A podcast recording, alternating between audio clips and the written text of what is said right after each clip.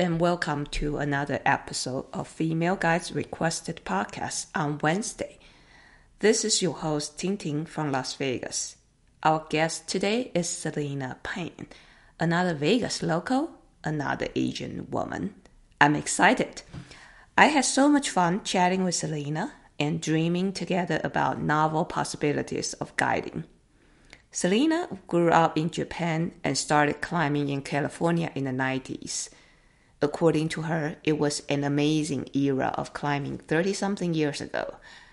She raised her son as a single mom by being a dedicated yoga teacher and doing business in real estate in Austin, Texas. Only recently was she able to put climbing back in the center of her life.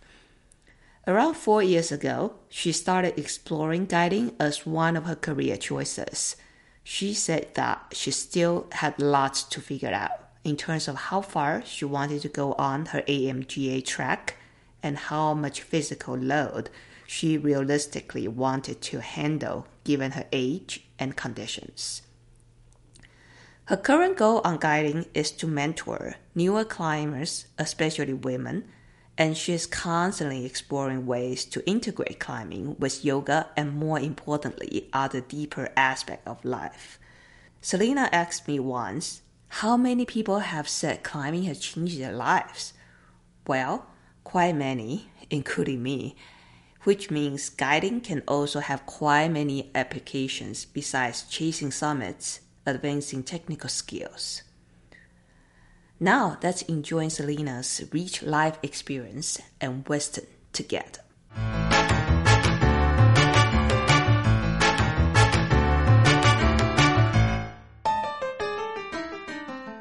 Hi, Selena. Hi, Ting Ting. Thank you for letting me interview you. And you know, I have uh, interviewed for women already, and they are all long time guides. Right, right. So I think it would be pretty refreshing to give the listener a, a perspective for a newer yes, guide. Yes. Um, is that correct? I call you a newer guide. yes, guide. totally correct. Okay. Yeah. So, how long have you been guiding? Actually, have you guided? Yeah. So I started with my um, SPI cert back in 2019. 2019 is Sep- is that what I September? was Th- that one, yeah. Okay. With the that's the with the affinity group. Remember with Elena and um, Tracy and Erica. Yeah, and you. totally. That course, you all the students, we have four instructors there. Yeah, yeah, it was great. I Mm-hmm. mean, you know, how often do you get an all-star team, four of them, Thank you. Mm-hmm. for right, like an SPI course? Never. So Right. that was really cool. So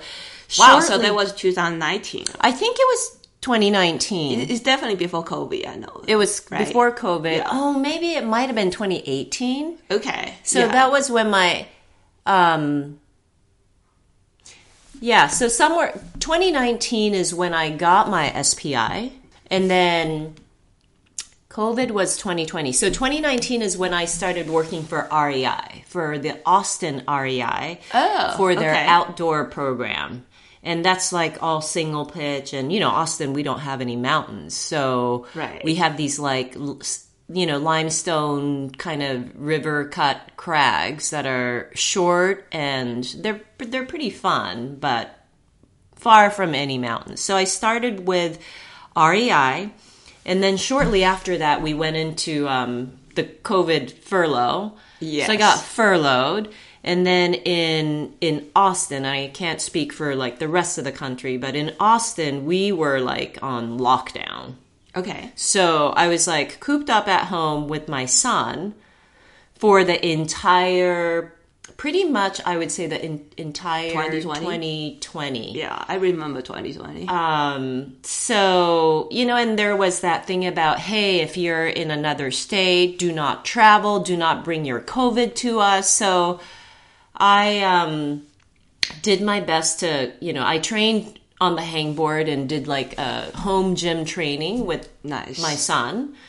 But um, then that opportunity, the affinity program, women's uh, rock guide course came up in September In the same year, 2020? 2020. Okay. Yeah, so I um I I got accepted for the program. So we did I did my rock guide course in 2020, September of 2020. So when you took the rock guide course, were you an SPI already? Mm-hmm. Oh, yeah, so- I already had my SPI. So I, I, I feel like I've taken the course in 2018, maybe tested for the SPI in 2019. Then why are you still taking the assessment? I thought once you take a higher course, then you don't have to retake the assessment.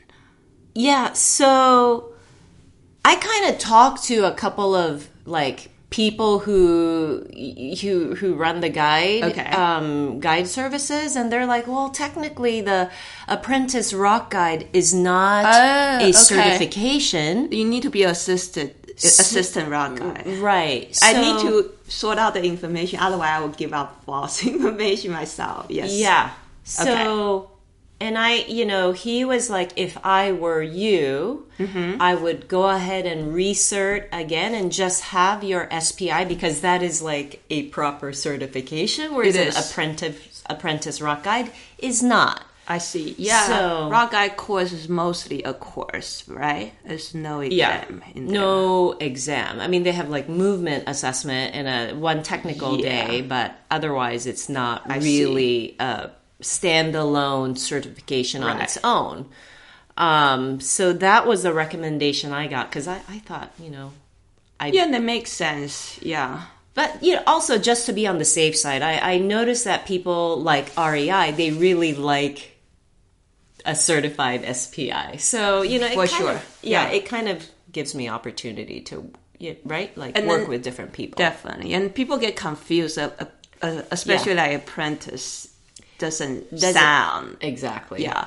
Yeah. Great. Um, even people confused about assistant Yeah. guy, even though that's a higher sir actually. Right. So you were uh, an SPI since 2019. Yeah. And then you guided in I could have my dates wrong, but I But- think it was 2019. But, I but I can SPI. safely say that you are new. yes, I, I am very, very new. Great. Yeah. Yeah. What do you think the what's your endpoint? That's kind of my question. Um, you, in your mind. in my mind so the the rock guide course for me was so that when i'm instructing and sharing information i'm on the modern systems right because Okay. when i started climbing almost 30 years ago equipment was different the technology was different right like people weren't testing Right. um, and so I think at that point, people were still, climbers were still figuring out and adapting as new equipment came out. right. There's so- a lot of revolutionary Yeah. gear change. Yeah, so I felt like a lot of the uh, things I learned when I first started climbing was a little bit outdated. And because I'm not a gearhead, I don't spend my time reading like climbing magazine and reading gear um, and technical system I- advancements. So I knew that at some point, if I were to instruct people, I needed to make sure that what I knew was acceptable to current safety standards. So the Rock Guide course was for that purpose. Um, and you know, in in Texas, where I've been for the last twenty years, I am one of the kind of the more older, been around the block climbers. Um, and like I said, you know, Texas doesn't have very many multi pitch opportunities, so it's very hard to learn in Texas. So I was mentoring a lot of climbers just wanted to make sure what I was sharing was like was like good.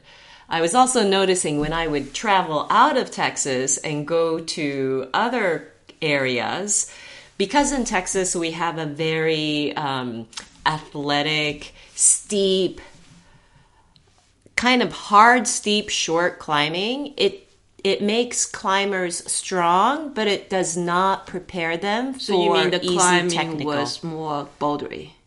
more bouldery, steeper, but then you go to, you know, multi-pitch areas in other parts. Like let's say I go to Eldo and I see another Texas climber doing scary things and I'm like, okay, like this kind of needs to change and um So was that the reason that you took your first SPI course was just like okay, you know, I've seen some scary things Yes. and then I'm also teaching people maybe Yes.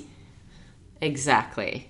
And Yeah. then, so when you took the SPI course, you have this my set of ma- maybe mentoring some newer Mm-hmm. climbers. Yeah. But did you already think that you might do it as a job? I didn't actually. Um, you know, and I'm gonna backtrack Okay. a little bit because I'm probably very different from like the other um, female guides. Yeah, tell me about the story. yes. Okay, so I have um, I learned how to climb in California. So Where almost in almost uh, in uh, Joshua Tree and Okay. Idyllwild were like my the places where I frequented a lot, and that's where I cut my teeth. Right. So you start as a trad climber then? I did start more or less as a trad climber, Okay. and then um, and then I uh, married a fellow climber. We just spend all our time climbing. Uh, wasn't planning on having kids, but ended up having a kid. I mean, ended up being the best decision ever. But that I was mean, your not kid my is plan. gorgeous. Yeah, adorable. yes. Thank you. Uh, super not my plan, but um, I decided that I didn't want to raise my kid in LA. So, Oh, so you used to live in LA? I used to live in LA. I see. And that's where, you know, I was climbing kind of in that area. right, because it's, right? it's kind of close to Joshua Tree. yeah. Yes. Yeah. Um, so, And then the reason you don't, you didn't want to raise your kid in LA, is it? be- Oh.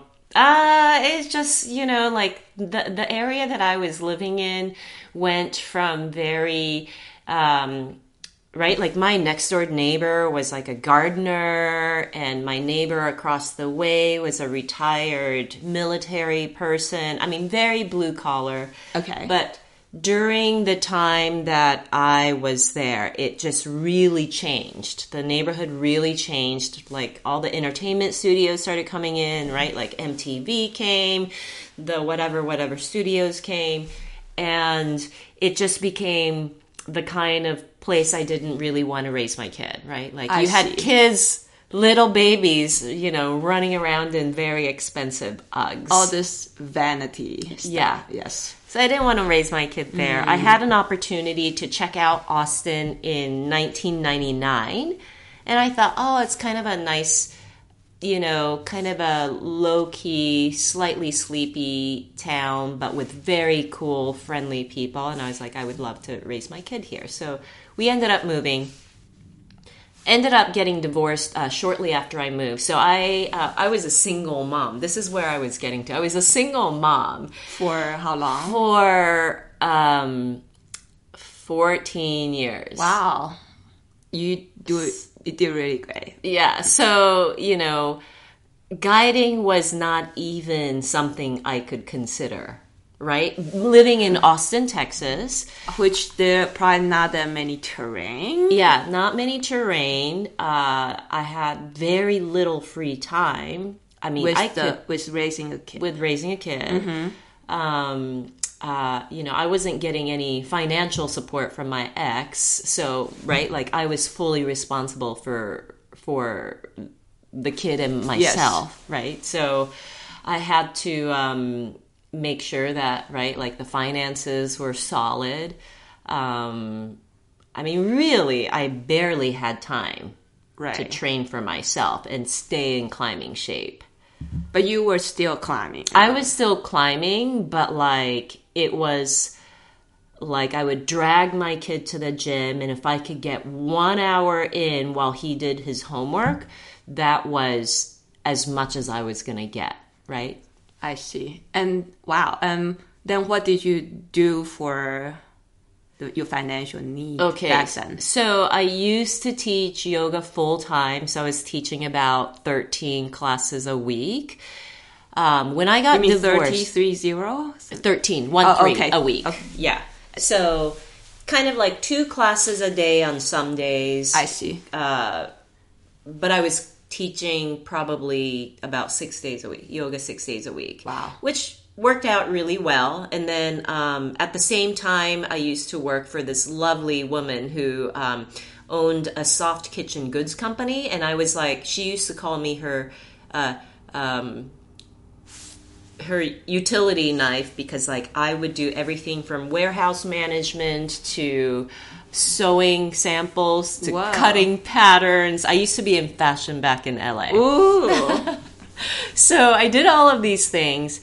But then in um, 2016, I got super, super sick um, and like bedridden and a fever for like an entire year. I didn't know this till later, but I Oh, got that the- Lyme's disease Yeah, you mentioned. super sick. So when that happened, I couldn't really teach as many yoga classes as I was teaching, and I certainly couldn't work for this woman because you know I was a lot of times, um, right, like kind of working at home and then going to the warehouse after I dropped my kid off at school and juggling a million things. So that's when I got into real estate Oh. and uh, I I somehow managed to make uh, an all right living in real estate, working as minimally as possible because I was bedridden. and Austin was booming. yeah, so I got lucky there. Mm-hmm. Um, so for the rest of my time in Austin, I taught yoga every day and and did real estate. So that's how you know financially I managed. Um, and I told myself that as soon as my kid went off to college, I would move to a place closer to great climbing. So here I am In Vegas. Vegas. yeah. Yeah, but I that was a long road and a lot of planning. Wow. Um. So right now, you still teach yoga? I do. I teach a couple of classes at the local yoga studio. So I teach here uh, Tuesday, Thursday evenings. Um, and then, you know, during season, I've been guiding like about two days a week Two days a week. You mean doing Red Rock season? doing Red Rock season. Yeah. So, and then um, the rest of the time I'm trying to personally climb, right? Because that I is see. my purpose for moving to Red Rock was not to like be working so hard, but to Right. get to climb after 20 years of raising a kid. I think I think I I owe myself that finally. I see. Yeah. So right now you're live in Vegas more personal climbing, some yoga teaching, Yeah. and some guiding. Yes, yeah. So your outlook for guiding is more part time. Part time because what I moved here for was to try to prepare for the advanced rock guide, Right. right? And this is what I kind of found out last season because that was the first season I was guiding in Red Rock, right? Because I just arrived last year to Red Rock um, or to Vegas. Um, is that like when you guide, you don't really stay in shape. That's true. yes. Right? Well, the requirements for the advanced rock guide is right. There are certain movement standards, and Well, you don't I- want to be sketching on them. Well, you certainly exist a movement standard for. I mean, you climb really well. So I won't say that I worry about you on the movement. yeah, but you also, I don't know if you know this, but I went through two shoulder surgeries in the last four years. So I was also coming back from Mm-hmm. Right. that. Um, right. And so that really messed with my head. I was certainly not going to be able to prepare for the advanced rock guide in Austin because we have no multi pitch. So I was like, okay, like, even if it's just for three or four years, I need to move somewhere where it's accessible, where I can kind of still teach yoga, guide, but personally work on my, you know, progression of my rock guide life, guiding life. Yes. So And- balancing that has been kind of a challenge. So you plan to guide on multi-pitch terrain then? Yes. Okay. But you know, I'm also 53, so I don't want to be having these 12 hour days. Um, Well, you can do some eight-hour days. yes, yes, yes. I could do eight hour days, but I also couldn't do, you know, four days in a row of eight hour days. If I had two days in a row, is tough. two days in a row, that's probably my physical limit. If I wanted to save something for my personal fitness and my personal climbing and my personal right comeback from my two shoulder surgery. So it's been a lot. I see. And do you mind ask you because I got here in Red Rock full time, so Mm-hmm. I certainly, especially during the peak season, I might work twenty plus days a, Yeah. a month. Yeah. Um, and so for you right now, your current situation is that financial feasible for you to teach yoga, guy part time? Yeah, yeah. So, you know, in all honesty, the guiding makes such little money Yes. that I don't even consider that like a viable um, way of um, earning a living with the level of fitness and stamina I have as a 53 year old woman. Then, so then, if that's the case, why don't you not guide, but just do say teaching yoga and just focus on your personal climbing? Then, did, you, what did you get from guiding? So here is my my why for pursuing, you know, the climbing education. It was it was less for um, guiding and making a living that way. It was more for being able to share the knowledge safely um, among my community. And you know, I think I speak from a place of um, right being a woman climber.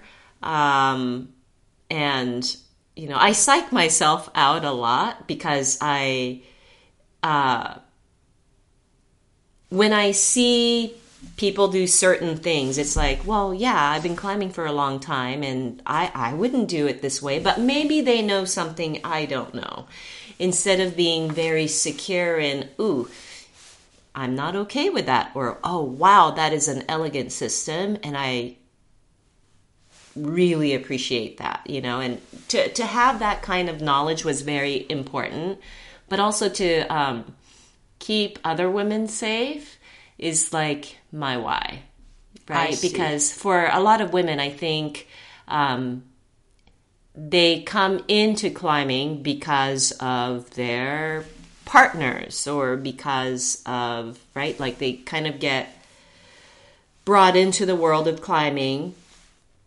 fall in love with climbing, but I find a lot of cases where they don't really take the initiative to learn to be safe on their own because, you know, they depend on the other partner to kind of right like learn about the gear and to know everything and and that is not really a safe way to climb because if you can't look at other people's system and tell if it's safe or right um, if you can't speak up or if you don't know enough information to speak up it's Right. kind of That's dangerous in interesting. So because you certainly take the initiative to be in your mind safer, so you can also learn the modern Right. knowledge to show, say, your fellow climber how to be safe. So, what gave you the courage to be in the uh, taking the initiative? If you feel like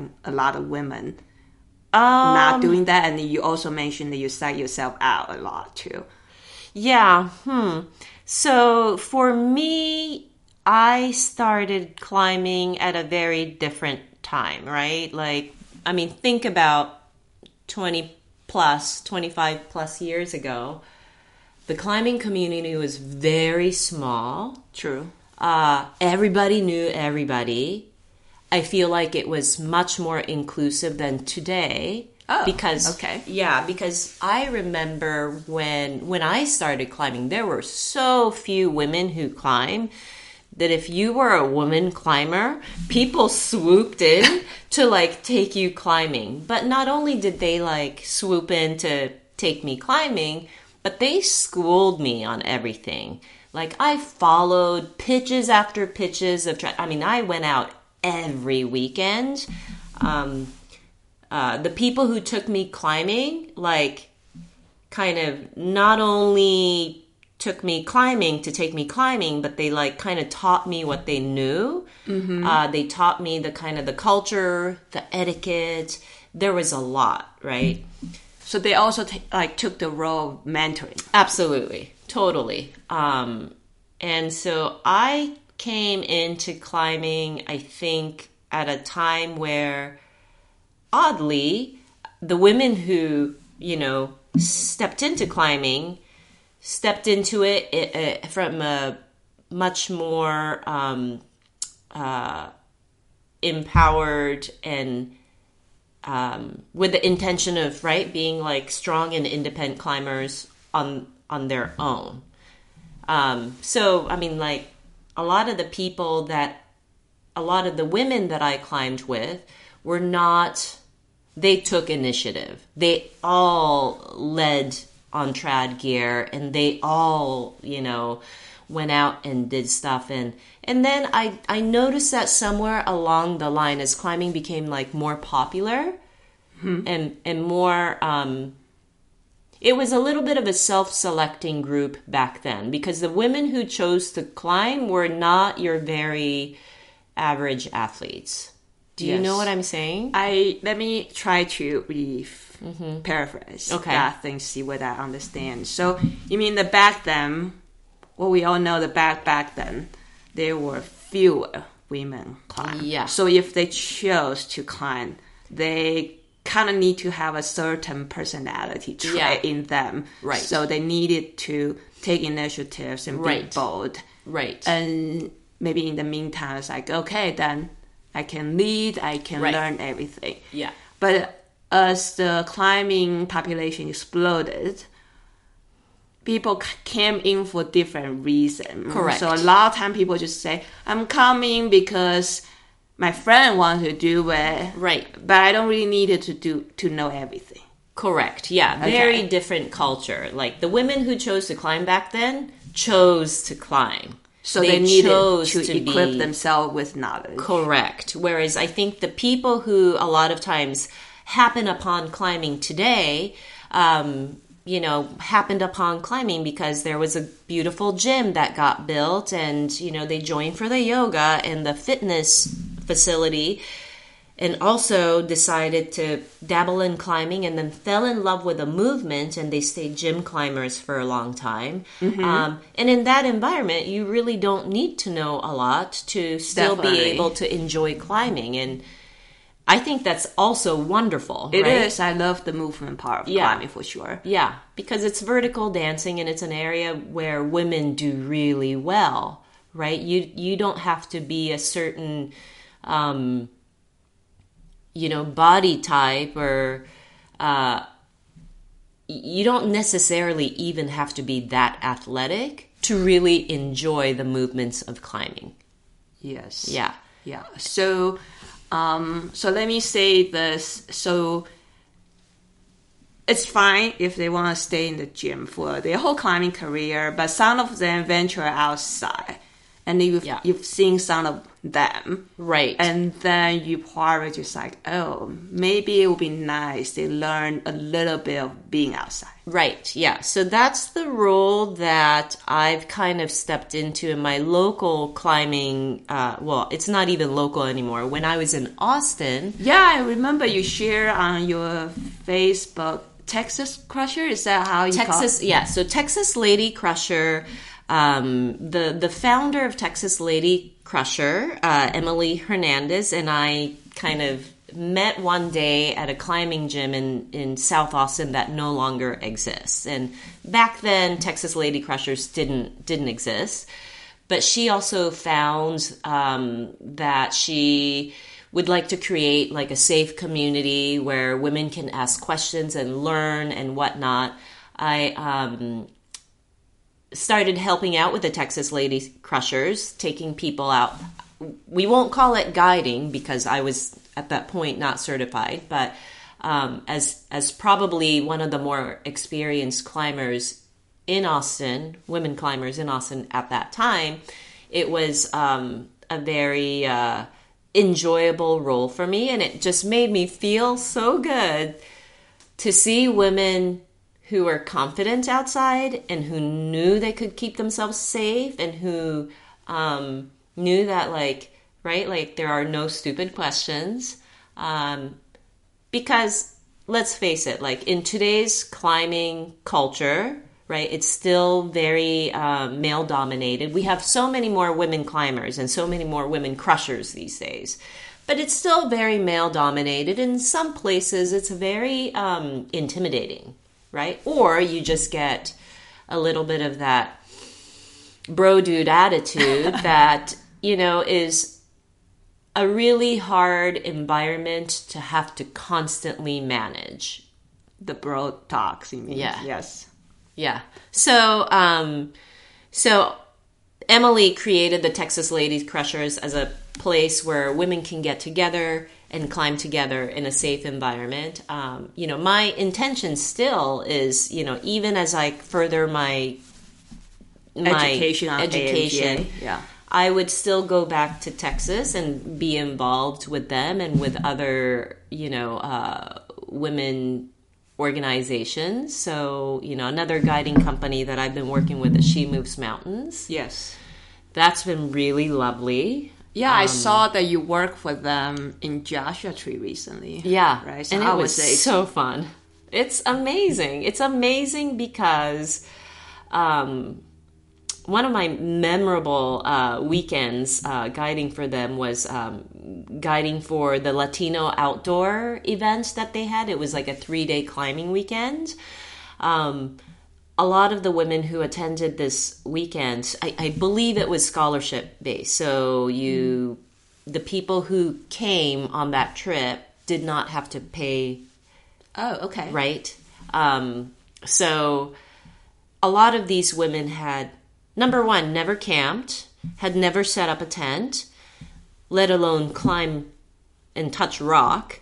And, you know, to be involved in a weekend like that just reminds me of kind of the magic of like the outdoors, the magic of climbing and moving your body on rock, right? You're dancing on rock and the magic of community. You know, it was just so sweet. And one of the things I love about uh, working with women is, and you know, maybe this is not all women, but I, I notice this in general, is that they tend to be very nurturing and very supportive. So maybe less competitive. Maybe you're on the rock and you're feeling scared, and you can say, Hey, I'm scared. And the women, you know, there is nobody that says, Stop sucking, climb harder. even as a joke that's sometimes not funny. And sometimes, most of the time, it's not even a joke, right? Right, sure. I remember the first time I I led and I have a male partner, mm-hmm. and I was really scared because that was my first Right. lead, and and I was like so scared. And then he said, "Well, you got three good pieces below you." That's all he said. Yeah. And I was like, "Well, was that supposed to be encouragement?" Right. yeah. I yeah, I totally understand, and I also can see that it seems like women's group Yeah. is kind of important, Yes. For you. Yes. and you even see Gao Yes. well, you took affinity programs from the AMGA from the mm-hmm. get go, right? Mm-hmm. Like very Yes. first Yes. course. Have you ever stepped in a non-affinity program? Actually, I have. My first SPI course Oh, that I took with Elena was a mixed I see. Of course. And and that was lovely. Like I I really enjoyed it.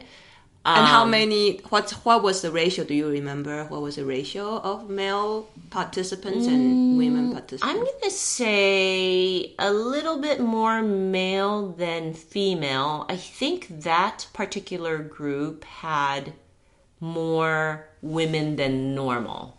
Oh, okay. Yeah, I mean, I know. So I want to say because- maybe it might have been like 70-30. That's nice. Yeah. No, it was it was it was great. because I think for Elena, she typically attract women too. Yeah. um, because I have sat on some other SPI courses that's uh, run ran by men, men instru- male instructors, and definitely the ratio is pretty screwed. Yeah. Yeah. Yeah. So yeah, that was um that was cool. But of course, right, SPI course is what? Is it three days? Was it three days? It is three days. three days. It's not ten days. Okay. Right. The rock guide course is ten hard days of labor. Okay. Yeah. So handing out 10 days with all dudes. And well, maybe dude Yeah. is not the best word, but um, can be stressful. Yeah. Yeah. Okay. Uh, uh, especially as a 53 year old woman, or, you know, when I took the rock guide course, what, I was 51. So um, maybe how how how did that make you feel? Because I talked to Tracy, to Tracy Martin on the very first episode. Yeah. She told me when she was certified, she was 50 or something like that. Yeah. And I was Yeah. surprised because she looked super young. Yeah. Uh, so things like because you also share some age related posts on your Yes. Facebook. Things Yeah. like it's in your mind. yes. Yeah. How does that affect you? Um, I mean, you are c- totally competent. You move well. Um, you speak well. So I'm just curious. I think the reality of 53 is that I don't have the same stamina as I did in my 20s or my 30s. Not like my energized body. Boom, boom, boom. Exactly. Like in my 20s and my 30s, I kind of really didn't need sleep. You know, I could just go, go, go, go, right? Like I could physically push and it didn't phase me. Um, at 53 and, you know, kind of also managing, right? Like Lyme's disease leaves a very uh, long term effect Wow. on the body. So uh, my 40s was kind of learning to manage Lyme's. And then So it my, just stay with you, or it kind of stays with Huh. you. So I can't ever let myself um, get really tired because then it triggers a very long episode of uh, fatigue, chronic Wow. fatigue so that you need will to put watch me in bed. Yeah. watch that line. I need to really be careful, and see. um, I can kind of tell when it starts coming on because I start getting a little bit like dizzy and vertigo-y. And then I, even when I sleep, I have a bit of a vertigo, and that's when I know, like, okay, I've pushed too far, scale everything back. So the reality of 53 and managing that is that um, physically I have to be very careful. I also have to be very honest about um, how much my body is capable of being pushed, right? So, um, yeah, if I was in my 20s and my 30s and I didn't have a kiddo, I probably would have been guiding. Like, I did love being outside and love climbing that much that that was probably the course I would have taken. Um, but you know, I'm I'm still figuring it out because you know guiding is new for me. I think my realistic goal is moving more towards instruction and less towards guiding right but the reality is like none of that instruction is really that good unless you actually do it yeah, you kind of have to. You can't not having experience and Right. expect to be a good instructor. you can't be a theoretical No. um, right? So that's why, like, well, and also I do when I do guide outside, I do love taking people outside. It's just that I can't do it five days a week like a lot of the young guides do.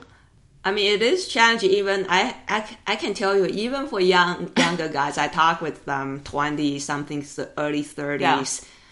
Working that much in a row is still very exhausting. It's exhausting So just you know, rest assured, it's not just uh, for older people. Yeah. Mm-hmm. Well, and you know, I don't take the responsibility of guiding lightly because you have someone else's life in your hands. Yeah, so, risk management is what we manage. Yeah, so it's a very um uh very heavy job. It's it's rewarding, it's fun, but it's also very heavy and I'm still learning to balance that, right? But um it's important for me to continue to guide to um keep everything relevant, to keep what I'm learning relevant, and also because it's my opportunity to, right, like work in those women's group and and see why, um, you know, outdoor education is important. To see why I still love this sport because I get to like experience someone fall in love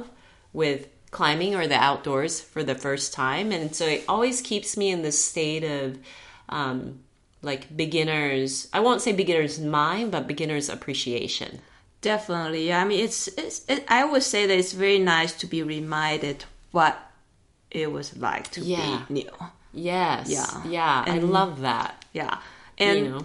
so coming back to the women's program. Yes. So, I mean, I didn't have my chance to take all women courses Mm-hmm. myself. So I'm curious because you took um, the women's SPI. Mm-hmm. You didn't. Oh, your assessment that was not the women's only assessment. i took it twice because i actually failed my first spi Okay. with elena but i knew Right. i was going to Right. it was my first spi class and i decided to take the spi exam right after that first ex you know like five The- the days very straight first. But I Oh, told wow. I, I told Elena, I said, "Look, I know I'm not going to do well, but I kind of want to see what's What is the like? right um, because at that point, and it was I don't know why I did not think about this. It was really dumb of me, but I had never been guided. I have never been in a climbing class okay. right? So it's like a, a yoga student coming, you know, coming to yoga teacher training saying, I want to be a yoga teacher without ever having taken a yoga class. That's exactly what I was doing in climbing, Oh, okay. right? Like, but I've been climbing recreationally for 20 years prior to that. I've never been guided. I've never spent money on, um, I bought books, right? And but I've never taken clinics. I mean, climbing festival really wasn't a thing back then because there weren't enough climbers to have festivals. Um, so it was my first foray into um, investing my money in climbing ed- education. And once I did that, I realized how valuable and important it was. Bingo. Yeah. but like you know, when you're young and you I mean, know, money is tight, it's Yes. hard to know that the value that real training brings. I I would agree. Yeah, I mean it's hard. You always juggle time, money, and stuff. So you gotta choose what's best for you at that certain point. Yeah, Yeah. right. And when I was climbing a lot, I didn't really have a lot of money to burn, so I certainly wasn't going to hire a guide for a few hundred dollars a day to teach me. Yeah, I mean, I should have. Now I know it would have been money well spent, but I didn't. I would say so. Um, it's like if you if I would say if people commit climbing for a long term, then maybe it's actually a very good money to spend. Yeah. Yeah. Yeah. And so I'm actually want to talk a little bit more about the affinitive programs. I'm mm-hmm. just kind of curious about your experience because I never myself, mm-hmm. I'm always taking the courses and exam in a very male dominated ratio. Yeah. So you definitely seek that out and uh, how was that experience for you? Was was that really helpful to like taking courses and exam with a bunch of women together, all um, women? It's hard to say because unlike the SPI, you know, the rock guide course I've only taken once and I've only taken it with women, right? Mm-hmm. So I can't compare. Yeah. So how about you just tell me your experience in those courses? then? Um, the experience I had is a little bit different because it was a COVID COVID, the first, we were the first course to get run by the AMGA. I remember you all wear masks and Oh, everything, it right? was it was hard. brutal. It was like uh, Boulder, you know, the entire western region was on fire. There was like so much fire going on in the bouldering in Boulder area. It was smoky. We had to wear a mask the entire 10 days, and it was really hot that summer. Um, so physically, it was a very hard course, um, right? Because we were just hot and smoky and masked the whole time. Um, because of that, I am so glad it was with uh, a lot of other women.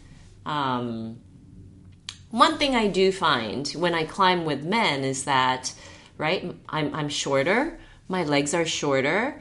I'm probably a good 60 pounds. Um, I weigh 60 pounds less than a lot of my male climbing friends.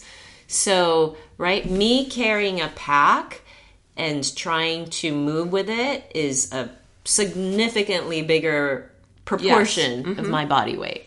Um, so I do feel like I'm always trying to like walk fast, and you know my legs are moving like you know Yeah, when they're have a shorter stride. yeah. Um, so there's a part of me when I when I'm with men, I'm always trying to keep up. I don't complain about it, but I am. That's the reality. Um, you know, I think with uh, working with people of like similar size, kind of makes a difference. Oh, I didn't even think about the size, similar size, because usually when people sharing with their all women course, they all talking about how supportive it is, and you have shared experience. And never thought about the size. even doing stuff like rock rescue drill. oh, you, you don't have to haul Oh, a heavy you know? person. So I mean that isn't that isn't the reason why I took it, but it, Right. it really does make a difference, right? Definitely, I remember when I did my drill, the 45 minute, right now 15 minute, because they changed the drill. Right. They paired me with a lighter guy because Yeah. that was the only option they could right. find. Yeah. Um, I definitely do feel like women are more supportive. And so there's maybe less of that competitive edge and more of that supportive, um, uh, more of that supportive environment. And so that was really important to me because really uh, for the rock guide course with the conditions we were in and I hadn't been climbing because I was in lockdown, so I'm not in my usual shape. I mean, I was working really hard, physically hard for 10 days. So, um, being in a supportive environment made a world of it difference. If every day, I mean, really by like day five, it was only halfway through and Yes. it felt like, oh my gosh, I am so tired and I still am only halfway through. Mm-hmm. Right? So, like, feeling, being in a supportive environment when you're feeling that way makes a, Definitely. And how, how were the instructors? Were they all women? They were all women. So we had Karen Dude. Bockel, Margaret Wheeler, and Erica Engel. Nice. Yeah. Yeah. Because I somehow bumped into this uh, supposedly women's rock guy course in Red Rock last fall. Mm-hmm. It was one male instructor. I was like, well, why, why are you, are you here? But they said they couldn't find Yeah. enough women instructor for yeah. that course. Yeah. So But, you know, I, I think, right, that, that points to the, Mm-hmm. the, the kind of the challenge in climbing is that there are so few women and so few women instructors and Definitely. how do you shift that right like you kind of need we we need to shift that by offering safe spaces for women to learn definitely. And it's gonna, I think there are more and more female guys now. It's gonna take a little bit time. Yeah, I think it's going to take a long time. And I also am noticing a little bit more of that. Um, you know, the, the, the women who have been guiding are getting out of guiding because you know, they're not able to make a living or they want to start a family or that's a huge challenge with women if you True. want kids. Yeah, how because are you I- going to continue to guide, right? I was just uh, talking with Miranda, who just had, well, Miranda, the third episode. Mm-hmm, So she just had a kid last year. So and she loved guiding. So Right. she's right now switching when the kiddo is still young to Yeah. more instructing. So Yeah. not doing a long multi pitch that she has to be out all day because she Yeah. still have to milk the kid, kid Yeah. and stuff. It's a lot of lot of moving parts to juggle as a female guide. Right? Yeah. And and now like I don't have to worry about that cuz my kid is already And a doubt. out of the mm-hmm. house, but you know, I have other challenges like age. Yes. So um, let me uh look at my notes. So what's your plan for your next step? And I mean on the AMGA track, you you're talking about the assist. Yes. uh, uh, advanced Advanced rock, rock guide. course. Um, Did you sign up for one already? I was going to sign up. Well, I was intending on taking the September um, September one in Red Rock. one in Red Rock. Mm-hmm.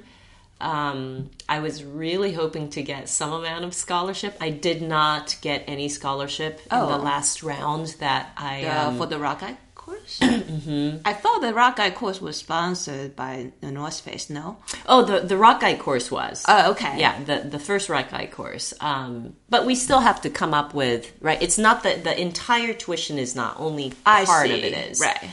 Um, so I am. I think my current plan. I was going to take it this September, but I think I'm going to put a pause on that. Apply for the next round of scholarship coming up in October.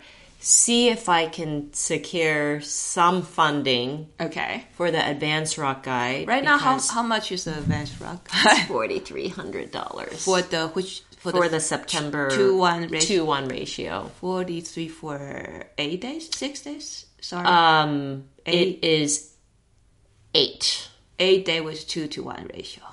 Okay, forty three. Yeah, that's uh, a big It's a lot, It's a big right? sum of money for sure. especially for someone like me that isn't right like my guiding years are are not long So you're thinking about whether the investment would pay off. exactly I see. yeah and especially because you know i still want to continue to mentor and maybe even volunteer my Right. time to you know instruction and education and so um you know i can do that currently without necessarily having the advanced rock guide the advanced rock guide just puts me you know within the scope of practice when i do guide On the multi-pitch terrain. Mm, yeah because with my apprentice i can uh, guide is it four pitches or 600 feet I don't actually Something know. like that. Um, I don't know whether you, you need to be under supervision. This no, f- for the for the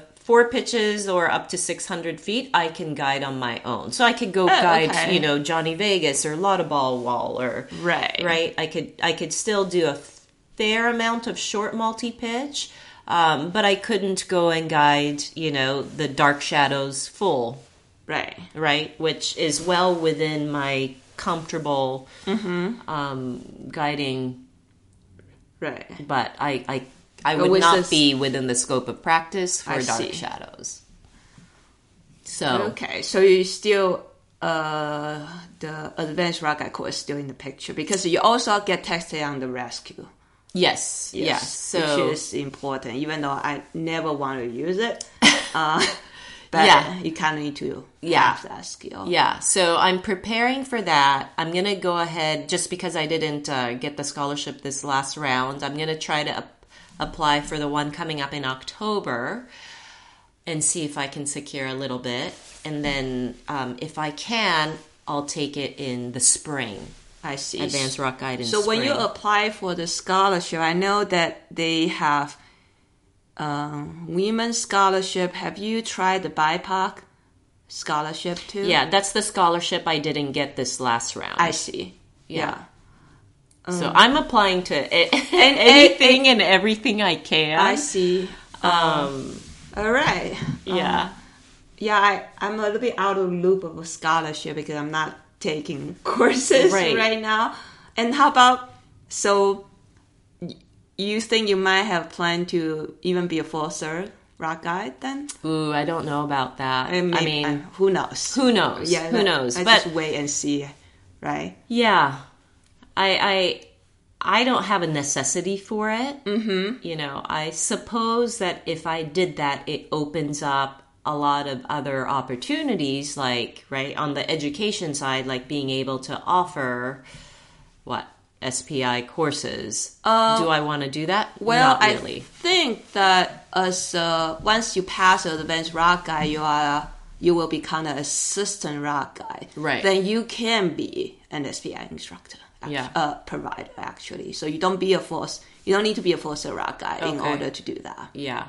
Mm-hmm. Yeah, I think the way the the money part of it works out, I probably won't go for the full. And I, and I say that now, and I might change my mind in like two years. I don't know. Right. I mean, you, you never know, Never right? know. So things can change and stuff. So how about along the way? Mm-hmm. Did you have like, I mean, just particularly, I know that you have quite a lot of mentors on your climbing career because people took you under their wings. Right. How about on this guiding track, like becoming a guy? Have you met anybody that like mentor you a little bit about you know you, know being a guy you need to be like this and then train on like team of three and that type of thing Um, I have. So I've actually when Dale comes through, I Okay, Dale typically yes, I typically um, like to kind of hire him for a day. i see to brush up on things that I feel are subpar.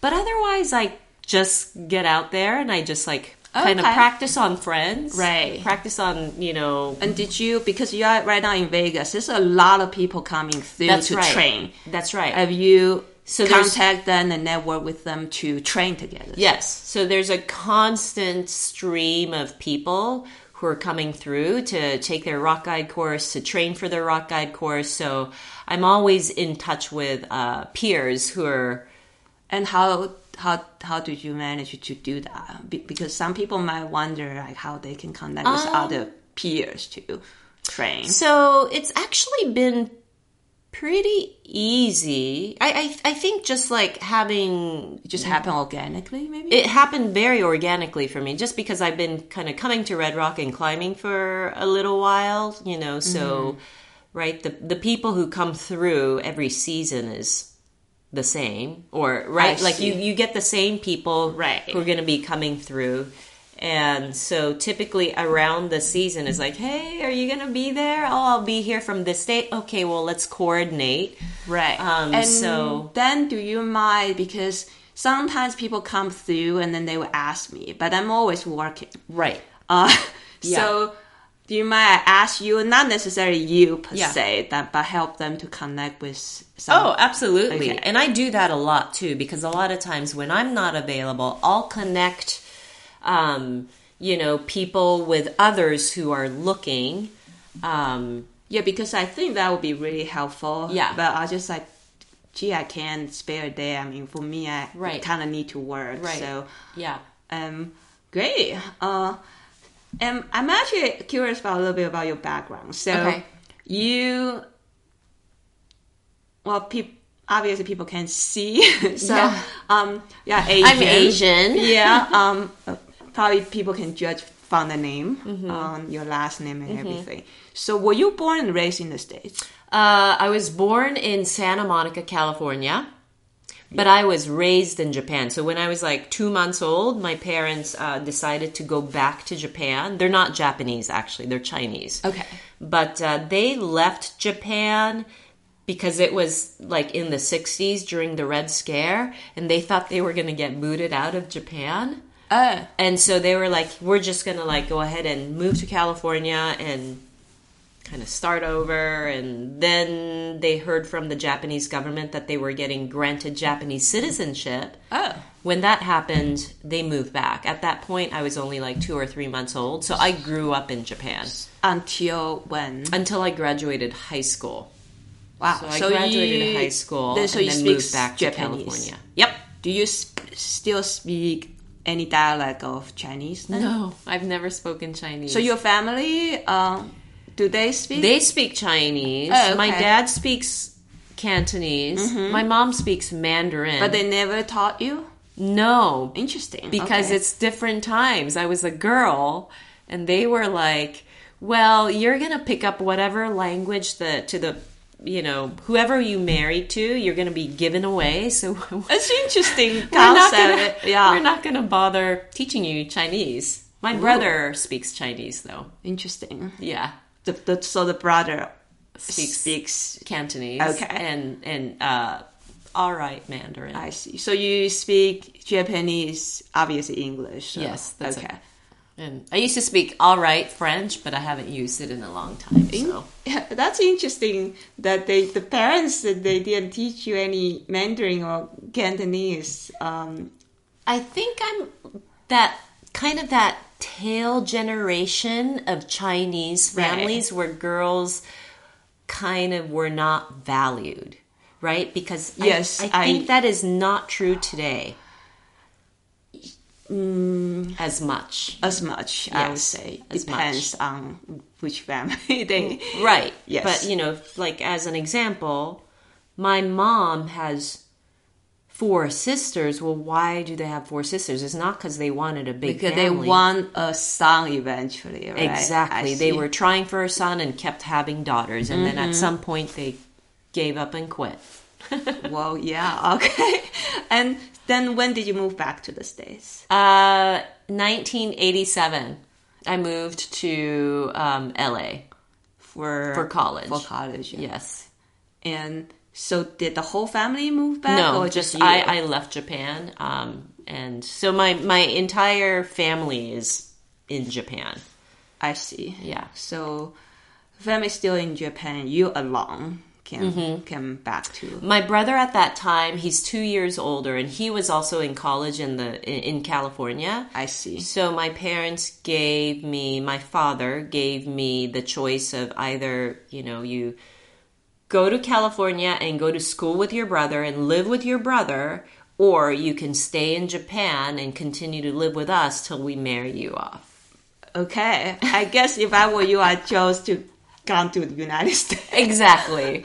Yeah. Okay. Was that your rationale that was too? my yeah. Just like, and they gave uh, me four years. My dad's like, I'm gonna give you four years to finish your degree and then get married. and and come back, come Ah, back to okay. Japan and get married or whatever. Wow, are your family quite traditional. Very traditional, very traditional. I mean, like my father is unusual in that he holds on to that old tradition, but um, is also a little bit progressive in some ways, right? Right. Um, And did you mind asking you that you know being a single mom and also Oh, it was- climbing? It oh. was just yeah, they they kind of gave up on me. Fortunately, they gave up on trying to make me like a normally acceptable Asian daughter, right? Because by the time I didn't, you know, in in I think this is a Japanese thing. I don't know if this is a Chinese thing, but in Japan they say a woman is like a Christmas cake Christmas cake. Mm-hmm. Big- uh, because up to 24 you're desirable at 25 you're like okay like this is it and 26 you're like a day old christmas cake wow, uh, that's very interesting. I mean, in in the culture I came from, Mm-hmm. it's kind of similar. I mean, my mom certainly want me to get very good education Yeah. and everything, but she always worry about who and when I'm gonna get married. Right. If- Once I pass a cutoff age, Yes. as if like I have no value if I don't get married. right that was very much like um, my family so when i was not married by 30 they i was kind of a lost cause to them. And they were like, at this point, you know what? You're far away in the U.S. Um, we're just, you know, Pretend that you're not my daughter is. uh, it wasn't that severe. Okay. But they were at least like, you know, we kind of gave up on you. Just do do what you want to do, you know. Um, and they kind of gave up. And then the the thing is when I right like when I got divorced, it was like oh it my was gosh. like the end of the world, right? It- yeah, it was. And then it's like, well, not not only am I divorced, but now I'm like single mom, you know. Um not, you know, and not realizing that in the US that's kind of it was not, like a big deal, right? Yeah. not, yeah, totally. I mean, sure, it's it's it's challenging in some ways. it's definitely challenging. You have to raise a kid on your own. Yeah, but at the same time, um, like raising my son in Austin as a single mom has been very happy years. I had a great time. I would much rather be a single mom in Austin, Texas than a uh, uh, And the traditionally, because of the kids, so you stay in the marriage, that kind of thing. No, mm-mm, can't do that. So I had a really happy single mom life. Awesome. Yeah. Yeah. Yeah. And how do they see you climbing then? Or were they So- just like, I don't care because I already gave up on my daughter? I think they, for a long time, I did not lie about climbing, but for a long time, I think they thought I hiked. Oh, okay. yeah. And I didn't, you know, that was okay. I mean, me. you, you have to hike to the crag anyway. yeah, exactly. You know, so I wasn't really lying. Um, and they weren't really wanting to know more. I see. Um, and that was okay. I think now they know that I climb. And so now every time I go home, they're like, oh, isn't it time you stop climbing? Hmm. Um, you know, every time I leave Japan, oh, please be really careful. It kind of worries them too much. And I mean, of me- because in Japan, it's also quite big of climbing culture, right? At least recently, Okay. right? That's a recent thing. Japan's always had a very um, mountaineering culture. At least. very established mountaineering culture, but not necessarily technical rock climbing culture. I see. And that's relatively new. I mean, like, right when um, Yuji Hirayama Yeah. started climbing, that was like kind of like the very beginning of Japanese climbing, and it still didn't pick up for a long, long time. Yeah, I remember watching some documentary of Yuji talking about the all the time when he started climbing. People just like, "What are you doing?" Yeah, they had Yeah. no idea, and he was such a pioneer. Right. I mean, but nobody understood what he was doing. No wonder he had to move to France and just do his own thing. Yeah, right? but definitely right now, Japanese climbers are this strong force on like a Yeah. lot of. Uh, Yeah, and it's so fun. I love it because uh, when I go back to Japan, I get to hang out in um, Japanese gyms, and I think the Japanese, right, like the physique and their work mentality, really, really helps with the climbing. Mm. Because they are so nerdy and so focused, and they really love and pick up on little techniques Right. and when they get into something they really get into it. Because Japanese culture really value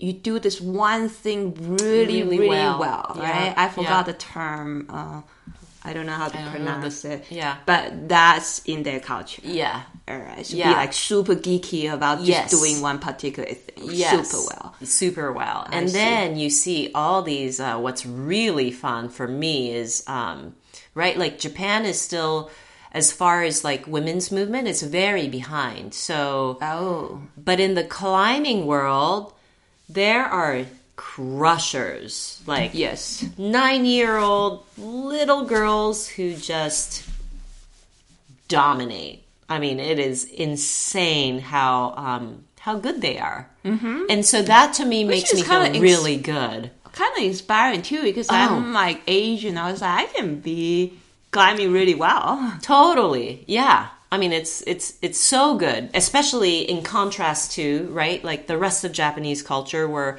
women Yeah. are kind of still not considered equal, and you know, even in the workplace, um, it's it's hard to be a woman in Japan.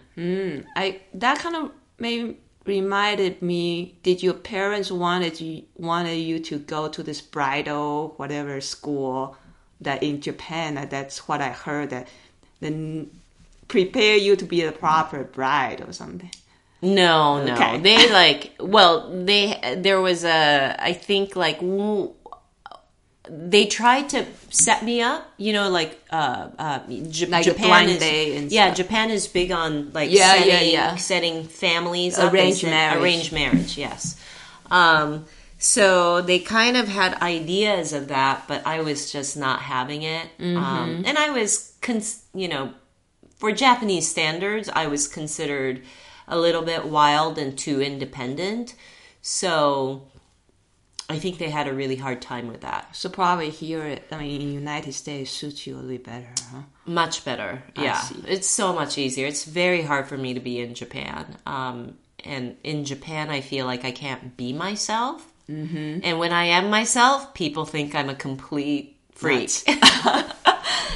And how about your identity here in United States in the climbing? I mean, when I just started climbing, well, it was not even as long as you. I think I started climbing about 14 years ago. Uh huh. And I found very few Asians. Yeah. And um, does that affect you, your culture, ethnic identity in the climbing community? so not not really i think more recent more newer climbers have more issues with that because again when i mm. started climbing like climbing was so fringe that everybody Oh. was kind of like the Different. different so it kind of almost didn't matter that you were a girl I see. Or some, or Asian, or girl. or. I Asian. Uh, Yeah. Like as far as I know, I have not had any problems being a female Asian pr- climber. Um, I, I see more issues today than Hmm. I see back then. So what kind What of I saw issues back. you see too? Um, I had, um, you know, I think in general, like when I show up, people, you know, will say, "Oh, like the warm ups, the five eights are right there," you know, that kind of stuff. Huh, get- interesting. Yeah, um, I think I just don't look really fierce, you know, which is fine. I don't. Yeah, which is fine, but I why would people even bother to tell you I- offer the information? I don't know. Maybe I don't know if my age has something to do with it, right? Because I clearly am not like young. Um, I don't think I look my age, Okay. but I don't think I look young. Um, um, I, I I feel like there is more of that weird bro culture in climbing today. Wow. I guess when I started climbing, I already knew about the bro culture. I even know how to do the bro talks. Yes, but I think you came into climbing when that was The norm. yes. Okay, Yeah. Right?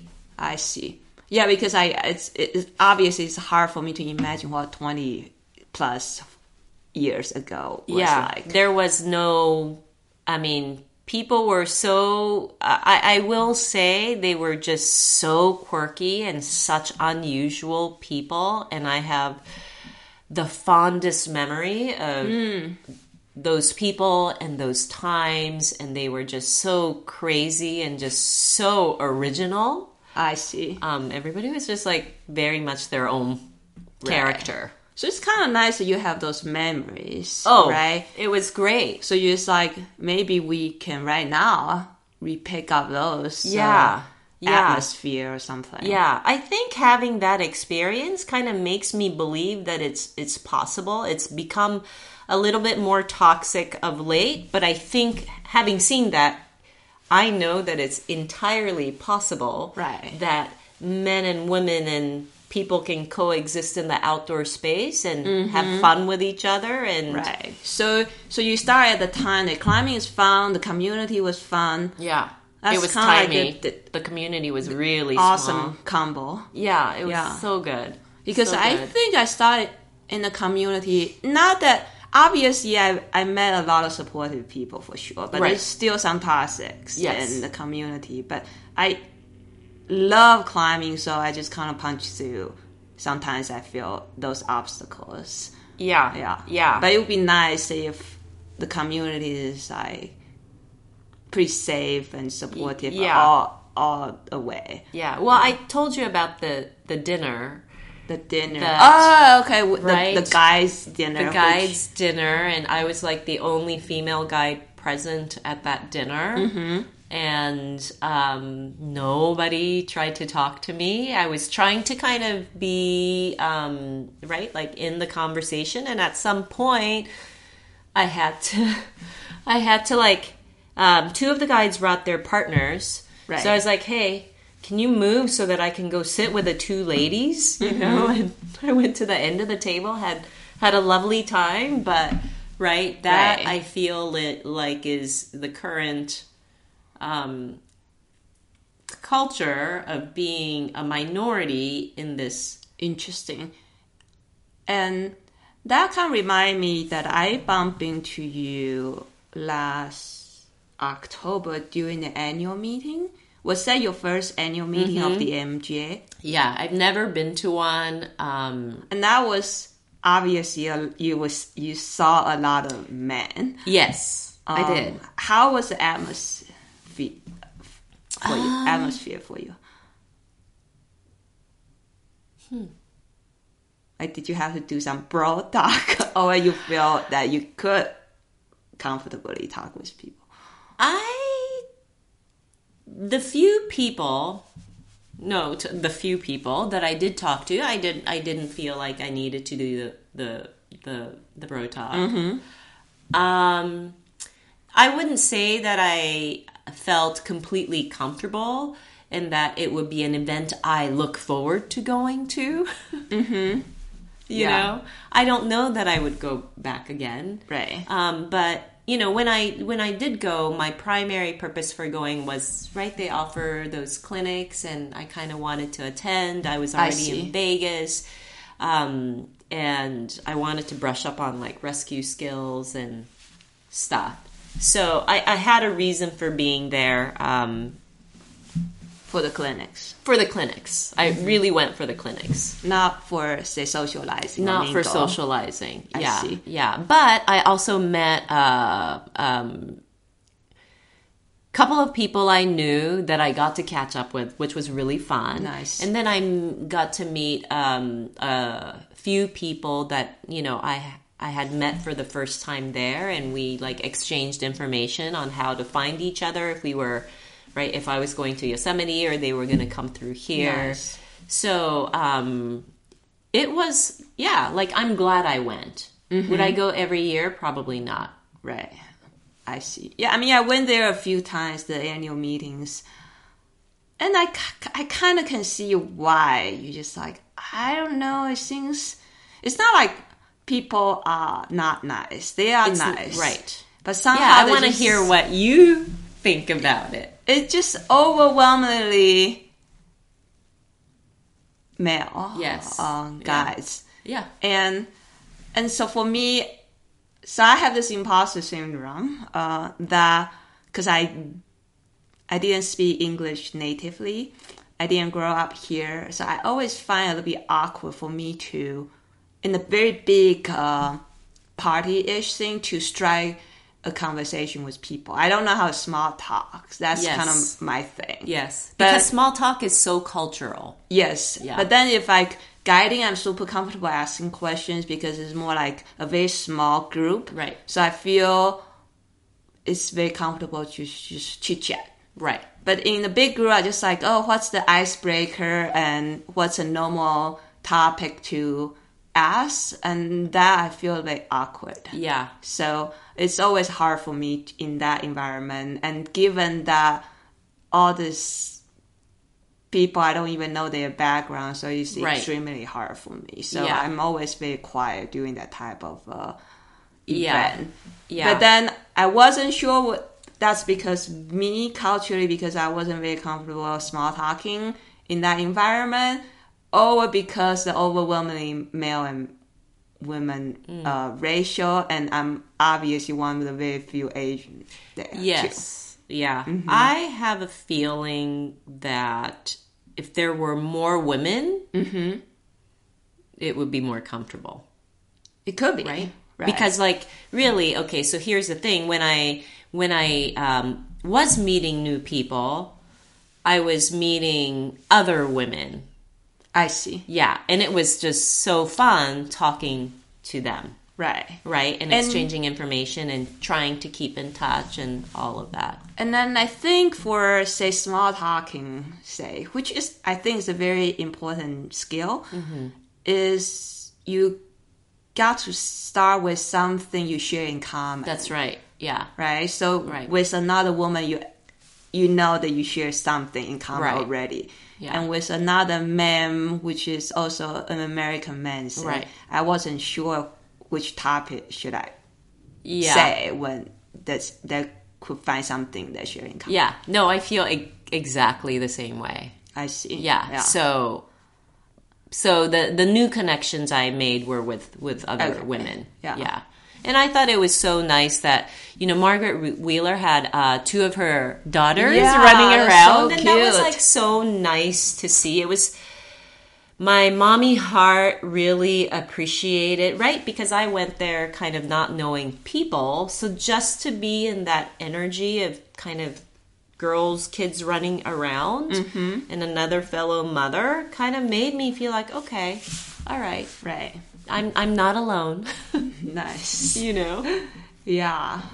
And yeah, I mean it's it's it's hard. Yeah. And then a lot of time I feel that um, being a minority, you don't want to assume everything is because people, the majority is oppressing people, right? yes, But then you, yes, sometimes you can't help to think, is that me? Or Yeah. is that, or is that they? Right. Yeah. So I It's- think that's uh, the the thing that um, becomes hard to decipher is is it me or is it because I'm a woman or because is it because I'm Asian, right? Like you can Right. kind of never pick out what's what, but there's just something there.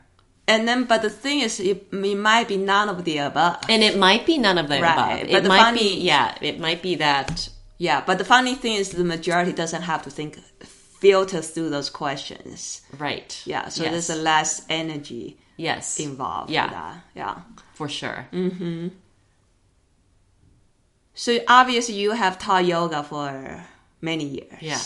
Almost 20 So you're 20 not new for the instructing. Yeah, correct. Did, did it carry over to your guiding? Oh, totally. Teaching is teaching whether you're teaching yoga or climbing. Right. Right. Um and for me the teaching is easy not because I'm a great teacher, but because I'm a perpetual student. I love to learn. Um, I think also what makes me a good teacher is I'm not necessarily what one would consider a, a good student or a quick learner. It takes me a lot of practice, a lot of repetition, a lot of like seeing it from other angles, getting it explained from many dis- different perspective, experiencing it tactile, you know, tactilely, uh, visually seeing like I need to learn from so many different angles that by the time I finally understand it, I understand it well. So I'm not quick, but when I get it, I feel like I really deeply get it, and I always reserve room for, you know, staying curious and revising what I know. So, you know, even when when I teach yoga, it's always been a right. I, I while I'm in the role of a teacher, the um, my student teacher relationship is very much teamwork. We're learning from each other, we are trying things, we are trying to keep our minds open. So it's, you know, the I think as a as a teacher instructor, the biggest um, success for me and the biggest gift I can offer to others is to make them independent yogis or independent climbers or Nice. people who are able to be their own teachers Awesome. and continue Yeah. to like right stay curious and stay motivated um so you know when i when i teach yoga like a lot of you know back in austin when you know when i was teaching a lot most of the um a, a big majority of my classes were other other teachers and we all kind of created a space where it was very communal learning you Awesome. know yeah Yeah. And then, so the teaching, instructing part is not hard for you, I would say, in the guiding. it's it's not hard because I'm always a student. I so I kind of know um, where it could be challenging, right? And instead of assuming, Mm-hmm. like I I kind of know what it feels like to feel lost. Some people, right? Mm. Like as an example, some people are like real gear nerds. They understand the technical system, they see it once and they get it and they just get it. And that's just not me. Right? So is that the most challenging part you find becoming a guide is to try to s- sift through all those information and Yeah. be technical savvy? Yeah. It, it it it makes me a good teacher because I'm very empathetic. I see. Well, I mean, it's good because they say that if you can teach the material, then you know the material well. Yeah. And let's talk a little bit about like the balancing. Okay. balancing life. Okay. So, um, what's what's your like plan for like say in the next couple years so you can balance your climbing, your guiding pursuit, your whatever you're doing? Do you have other goals and all that? So my goal, because I've been, you know, a, a parent for the last twenty years, and I'm still going to continue to be a parent, but you know, hopefully my son is going to continue to be independent and you know happily independent. And if that's the case, I have my personal goal is to see experience more places in the world climbing while I still can because I also don't take my health for granted, right? Like after having gone through um, Lyme's disease and having gone through breast cancer and Oh, I didn't realize. Yes, yes. So that breast cancer was back in 2010. Um, and then, right, like, uh, I, I, I've been married twice. I lost my second husband. So, like, I kind of have gone through many stages of life with climbing as a young person, as a you know, married person, as a new mother, as a widowed person, single mother. Um, I'd like to really um, experience climbing in this much more freer way. Interesting. So for all you went through all these life events, Yeah. but climbing is still with you the whole time. It's time. still with me, and right now I choose to make climbing the center of my life because for the last 20 years it couldn't be, right? I just couldn't make it um, the center of my life. So, then what what do you look at climbing? What do you see in climbing? That's important to you. um, the most important really is like the way I get to experience the outdoor with other very fun people. You know, it's super simple, but that is kind of the the bottom of it. Um, I love the uh, thoughtfulness of climbing. Climbing for me is like just as potent of a mental practice and a spiritual practice as as yoga right because you have to be present you have to be honest otherwise it's it could be disastrous. Um, it requires you to be uh, uh, kind of very healthy, right? And so then when I feel like I'm connected to my own body, I can connect to life and the engagement of life better, right? Like you you need health to enjoy life fully. For sure. Um, so for me, climbing is a bit of a spiritual practice. It's a bit of a creative practice. I love the the movements in climbing. Um, I am a movement geek.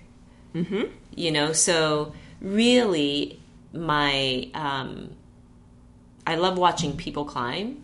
I also love feeling my body climb, and I love instructing movements. You know, and you know today there's just like so many amazing right climbing coaches that nobody needs another me. But at a at a very um, uh, kind of a much more everyday person level, I can instruct movement really well. And that to me is very empowering, right? Because the practice of yoga is first about connecting with your body first, right? So if you can be like kind, compassionate, loving to self, it becomes easy to be kind, compassionate, loving to the world around you. And kind of climbing is like the same if you think about it right? Mm-hmm. You don't want to like be a self-flagellating climber because that just becomes climbing. Then is like no fun, right? Yes. Hmm. So I know that there are a lot of like retreat or trip that they combine climbing and yoga together. Have you ever thought about like doing something like that? I've done one actually before, long before COVID. I done I I've done a climbing yoga retreat um, back in 2016, I think. It was great fun. I think one day, maybe if the opportunity should arise, I would love to do um, trips that incorporate, you know, not only climbing and not only yoga, but a much more spiritual aspect of it because to me again climbing and yoga is is kind of spiritual. It is spiritual and so and what do you see these two disciplines complement each other then? You you share a lot of their similarities yeah. and, and what are the differences they kind of complement each other? The differences um on, on many levels, right? Like they're very complementary, but like let's say on a very basic level, uh, climbing is more pulling and like yoga is more pushing. So it's very mm. complementary that way for the body. When I'm climbing and I decide to skip out on the yoga, I always kind of end up getting injured. Vice versa. When I it's like the yin yang, you kind of it, it really is. It. Yeah, when I'm doing too much yoga and not getting time to climb, I start injuring in different ways. So for me, they've always been hand in hand. Um, uh, in in yoga, you get to practice the art of being present in a very safe environment. Right, you're not going to fall off of your mat. I mean, you might fall on your face, but I the see. consequences are not high you get to practice being present there. And then in climbing, you get to actually put into uh, work the thing that you've been practicing in yoga is like this art of staying present with a lot of other distracting conditions, right? Because you can be scared, uh, there's and the weather wind, can change. Yes. There's you're maybe not feeling as confident as you were the day before. Oh dang it, you forgot that one, you know, that extra set of number 2 that you wish you had but you don't. There's just so many things and you still have to learn to be present. Keep it together and be present. And what did you mean by you know if you if the chance present itself, you want to have a trip that's not just yoga and climbing, but in a more spiritual level. Can you elaborate? Yeah. Okay, so I've never publicly like said this to people, but I do have an end goal. And that is to have these trips where we use the outdoor vehicle in the, the climbing as a vehicle for connecting and having these um, discussions around maybe life or around relationships or I don't want it to sound, you know, for it to be therapy necessarily, but essentially it's a way for people to connect deeper. And I think that um, because climbing tends to be very leveling, right? At some point you know you can't fake it Mm-hmm. right? Um, and you really do come face to face with your fears or some a situation. Um, so I would love to be able to get um, people together, kind of in a you know maybe it's a campfire discussion or a post you know at the end of the day discussion where we actually get to explore different um, subjects, right? So, and it could be a subject around, you know, mental health or the health of the relationships in your life, whether it's family or with your partner. Um, yeah, and I think that that leveling aspect of climbing is is very valuable to that, right? You can get let let's say for example, you know, you can take a, a a high powered CEO and a um, right maybe like a, another accountant and a, maybe a yoga teacher and put them in a day of climbing and at the end of the day they're just them like Yeah, I, I think it's beautiful because it's it's kind of your um, maybe I should not say goal, but your vision Yeah. of your guiding, yes right? Yes. Because guiding is not just say summit a mountain Right. or finish finishes multi-pitch Right. or technical skills, but it, it can be a deeper. Yeah, level. like for me, the point of climbing is to connect to yourself, right? And then in the in the meantime, you get to connect with others, and you get to connect with nature. So there's just so many advantages to really being able to like reside fully in your body, mind, and spirit, mm. right? Nice. And so I'd really like to use the vehicle of outdoors and climbing so that others can experience that. And so that, right, like when I think when we come to that place of connecting to self and, you know, then it's also easy to step into other people's shoes and go, you know what?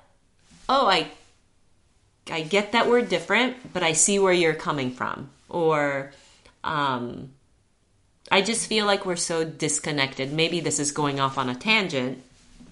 I- we're so disconnected today. Nobody wants to listen to anybody, but like put people around something that takes them out of their normal, right, habitat and their normal way of thinking and let's see if we can explore mm-hmm. things together, you know. So Definitely. that's that's like my my end goal that I've never really like Well, I mean, you vocally got put out in the universe. Well, but you gotta start with somewhere. Maybe your first step is share with our listeners and Yeah. everything. It- Yeah. it- it's it probably gonna happen. And so, right? to be truthful, this guiding thing for me is more of a research into interesting. Yes. um, the type of people that come, the type of people that cannot come, cannot afford it. Like, you know, is there a way for me to be able to offer this to people who can and who are willing to pay so that I can turn around and take some of that and invite people who can't, you know, and um, kind of bridge that gap a little bit. You know, I I'd really love to do something like that. Again, my you know, kind of at my age, my uh, very physical guiding days are probably not realistic. But if I know the business, I can facilitate that. I see. Yeah, I mean, people certainly come and hire a guide for very many different reasons, and uh, I think it could be time to think guiding in a non-traditional way or the non. You know, it's not just about summiting. I would say. yeah yeah and, Yeah, and i think at the moment that's where uh, right the guiding business is but um i think there are people out there who might be willing to explore more. Yeah, and then- who might be willing to pay for more right? I would say so because right now for guiding, when people think about guiding, is about well, um, have a fun day climbing some objective or a skill acquisition to learn, and then so maybe they can be more confident on their personal climbing. But then I think guiding because the word guide can be you know guidance or guiding can mean so many different things and i think it's worth to explore the possibilities Yeah, yeah. I'd really love to um, explore a little bit beyond just the right the physical doing of it, you know. And for most people that I've spoken with, you know, sure, climbing a rock is fun, but what is the true funness about it? It's because they feel like they have touched an edge and explored a part of themselves that and, and confronted a part of themselves that um, was really uncomfortable, but then they survived. And not only did they survive, but they had a great time. Or, well, they didn't have a great time. They were scared, but they also felt safe. And so, next time that opportunity comes again, they would be willing to, you know, touch that edge again and be in that place of discomfort. I mean, that is all such a very spiritual practice, you for know? sure yeah i mean So- if something that happened i would like to be involved too and Yeah. it's like pretty fun project Let's do it. and then uh so maybe you know some of our listeners you know might also have some like other ideas Yeah, so let's yeah. see if people want to find you and connect with you so what's the best way Um, they can reach me via Instagram. I Okay. have a Instagram account. It's Selena S E L E N A underscore Pang P A N G. okay i'll definitely put it on Yeah. my show notes and so pe- make sure that people can find you and connect Yeah. with you I'm not the best in social media. I kind of try, but um, you know, I I do check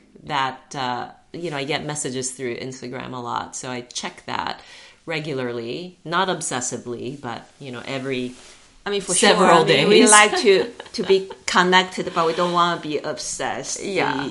Yeah. yeah. Okay. Yeah. Thank you so much. Yeah, for, that was uh, fun. This conversation. I, I I have fun, and I like your beautiful vision. Oh, thank you. And, hopefully, I'm- something. Hopefully, this is a seed. I mean, that's definitely, planted. because I've been thinking about guiding a lot myself, and Mm-hmm. I feel that you certainly can do a lot more. Maybe like branch out a little Yeah. bit, do a lot more with this profession. Yes. Yeah. Yes. So it's not just the same old, same old. Yeah, Yes. why not think about it a little bit differently? Mm-hmm. You know, and at the very worst, you know, we try a few retreats and it's like, okay, this isn't working. But, you know, one of the things I, I just want to add, there's one of the things that like my, so, so my, my grandfather was an immigrant to Japan from China, right? And apparently his business had, um, not worked out seven times before the eighth one actually stuck. Oh, okay. Right. Yeah. So, you know, the thing that that teaches me is that like failures are not failures until you've quit. They're just kind Yes. of research. I mean, it's better. actually what climbing is about. Exactly. Yes. Yeah. So, you know, it's like you kind of, you know, I, I don't expect this to right? Like Right. I, I have to kind of test it out and actually start doing it so that Mm-hmm. it can evolve into something that really is um, I like that research, experiment, and research, Mm-hmm. and then you modify a little bit and try again. yeah. So right? We modify our beta and try again. that's right. yeah. So yeah, that was so fun. Thank you so much. Thank you so much. We'll, we'll make sure that our dream come true.